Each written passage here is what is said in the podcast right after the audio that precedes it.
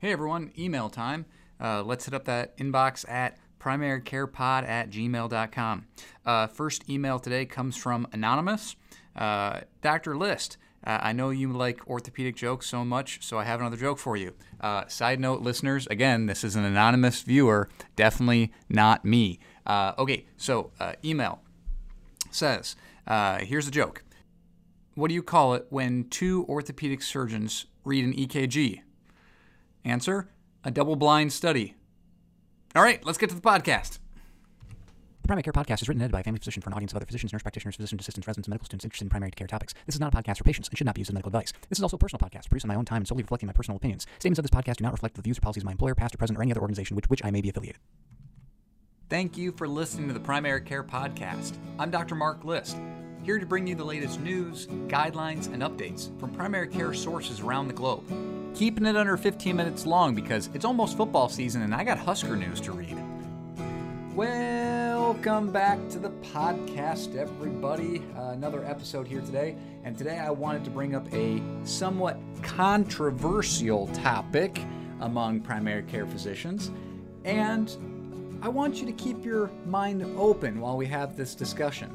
Uh, whether you think that you're on the right side of this discussion or the wrong side of the discussion, I'm here to try to change your mind. That topic being fasting lab work for physicals. Do you still require your patients to fast before physicals?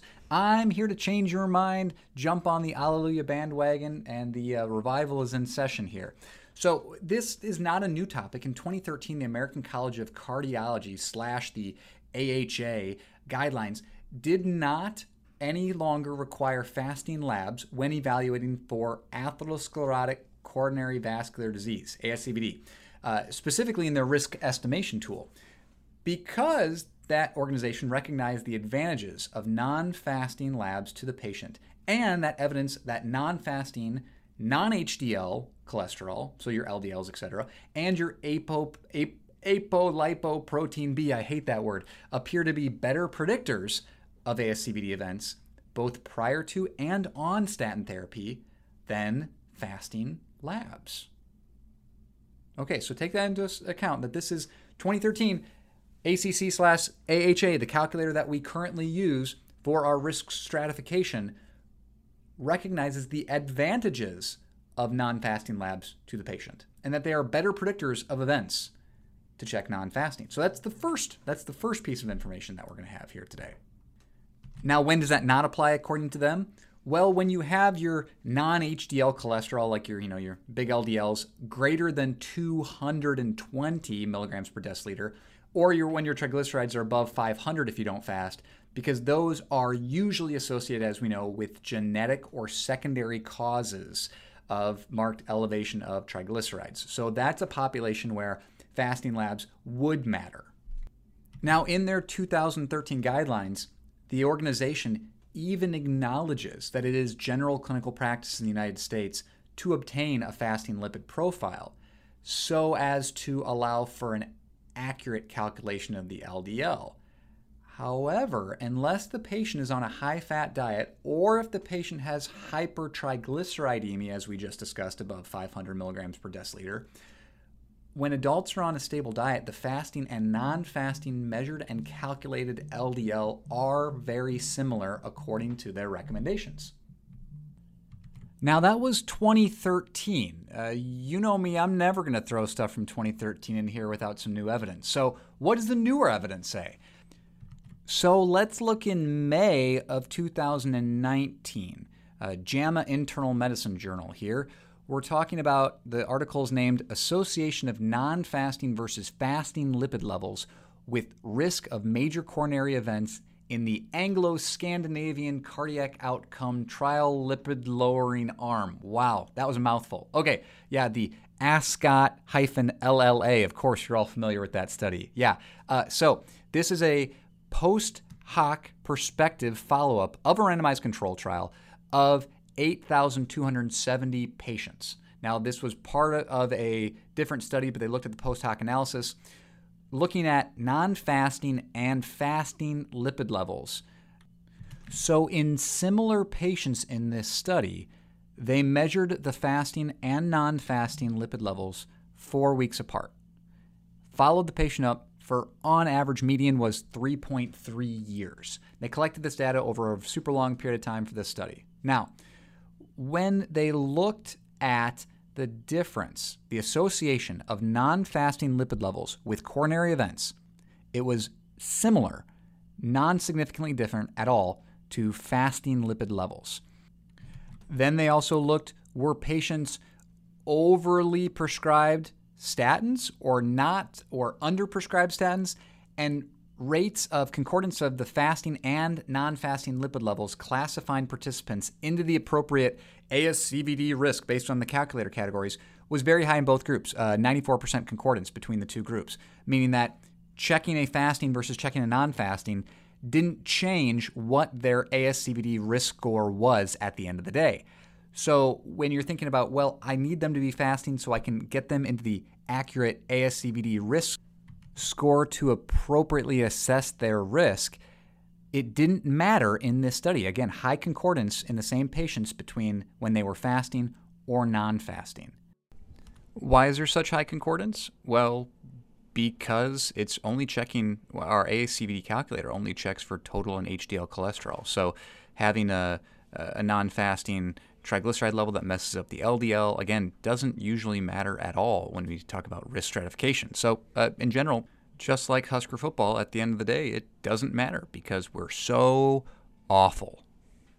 So ultimately, measurement of non-fasting and fasting lipid levels yielded similar results for the same individuals in their association with incident coronary and ASCVD events as well. And so, not just the risk score, but also the primary endpoint.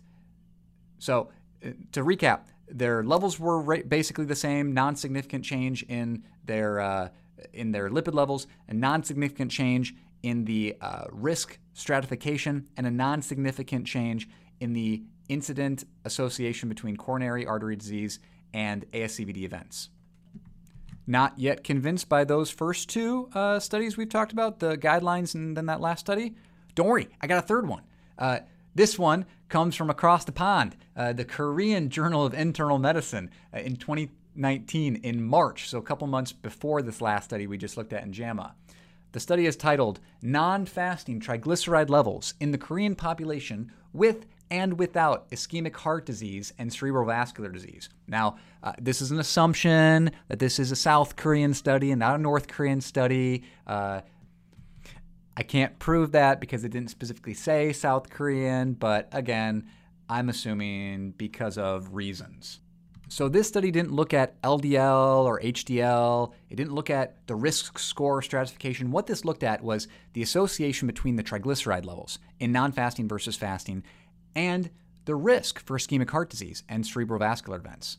Now, this is obviously a different demographic than we're going to be seeing here in rural South Dakota and urban South Dakota, but bear with me, I think it bears repeating because uh, triglycerides uh, have been shown in Caucasians to also uh, be related to ischemic heart disease and strokes.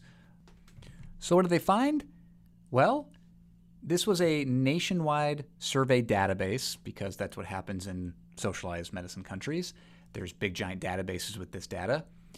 Women, completely unaffected. Triglyceride level didn't matter, didn't change anything. In men, there was a significant difference between non fasting triglyceride levels that were elevated compared to fasting triglyceride levels in patients who ended up developing ischemic heart disease and stroke. The take home point was non fasting triglycerides were superior to fasting triglyceride levels in the significant association with history of ischemic heart disease or stroke. So, this is the idea that patients don't run around most of their lives fasting. Patients live their lives non fasting. You are more at risk for developing heart disease and stroke with a higher level of triglycerides. So, especially in men in this study, knowing what their non fasting triglyceride level is gives you a better insight into their actual risk for ischemic heart disease or stroke. So, in this case, fasting and knowing what their triglyceride levels were fasting actually made it less likely for you to be able to predict who was going to have that ischemic heart disease episode or their stroke. So maybe Korean medical literature isn't going to sway you. How about the Aussies? Aussie, Aussie, Aussies. Uh, in 2019, in February, I want to read you this quote from an article entitled Non Fasting versus Fasting Lipid Profile for Cardiovascular Risk Prediction.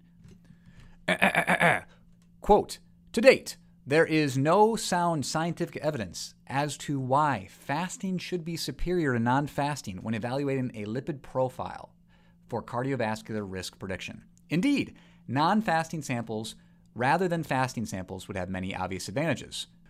First, it would simplify blood sampling in the laboratory. Second, it would benefit the patient, avoiding the inconvenience of fasting and therefore needing to have blood drawn early in the day. Third, for individuals with diabetes, the risk of hypoglycemia due to fasting would be minimized. Many countries currently changing their guidelines towards a consensus on measuring lipid profile for cardiovascular risk prediction in a non-fasting state, simplifying blood sampling for patients, laboratories, and clinicians worldwide. That being said, there are reasons to have your patient fast. Again, if you are concerned about genetic or familial hyperlipidemia or hypertriglyceridemia, those tests where your LDL is going to be above 220 or your triglycerides are going to be above 500, uh, certainly then a fasting test is relevant. If the patient is Medicare aged and does not have prediabetes, prediabetes will cover an A1C. Diabetics will cover an A1C. Technically, Medicare does not cover a screen with A1C, they require a fasting blood glucose. Many regular insurances for people under the age of 65 do pay for A1Cs for glucose screening. However, there are going to be insurance companies that do not pay for an A1C, so you will need a fasting glucose in those patients. Last but not least, a reason to assess for the patient's hypertriglyceridemia if they are at risk for pancreatitis, that should definitely be a fasting lipid. So, what are your guys' thoughts? Did that convince you? Are you still unconvinced? Are you grabbing fasting labs for scientific purposes or for insurance purposes? What do you think? Let us know. But go forth, fellow primary care physicians, in full knowledge that you are not doing a patient harm by not getting a fasting lipid. In fact, you are probably helping them in some ways, or at least accurately assessing their risk factors for ischemic heart disease and stroke. So, how did we do today? Enjoy what you're listening to? Any suggestions on topics for the podcast or recommendations of articles, please send them to me at primarycarepod at gmail.com. That's all one word, primarycarepod at gmail.com. We'll also take any comments, questions, or concerns about the episode. If you want me to read your comment or question on the next episode, I can certainly throw them in. Please include whether you want to that comment or question to be anonymous or credited with your name. And so we'll wrap up another episode saying thank you for listening to the Primary Care Podcast. This has been Dr. Mark List, reminding you you don't need to stay up all night to stay up to date. Thanks and have a great day.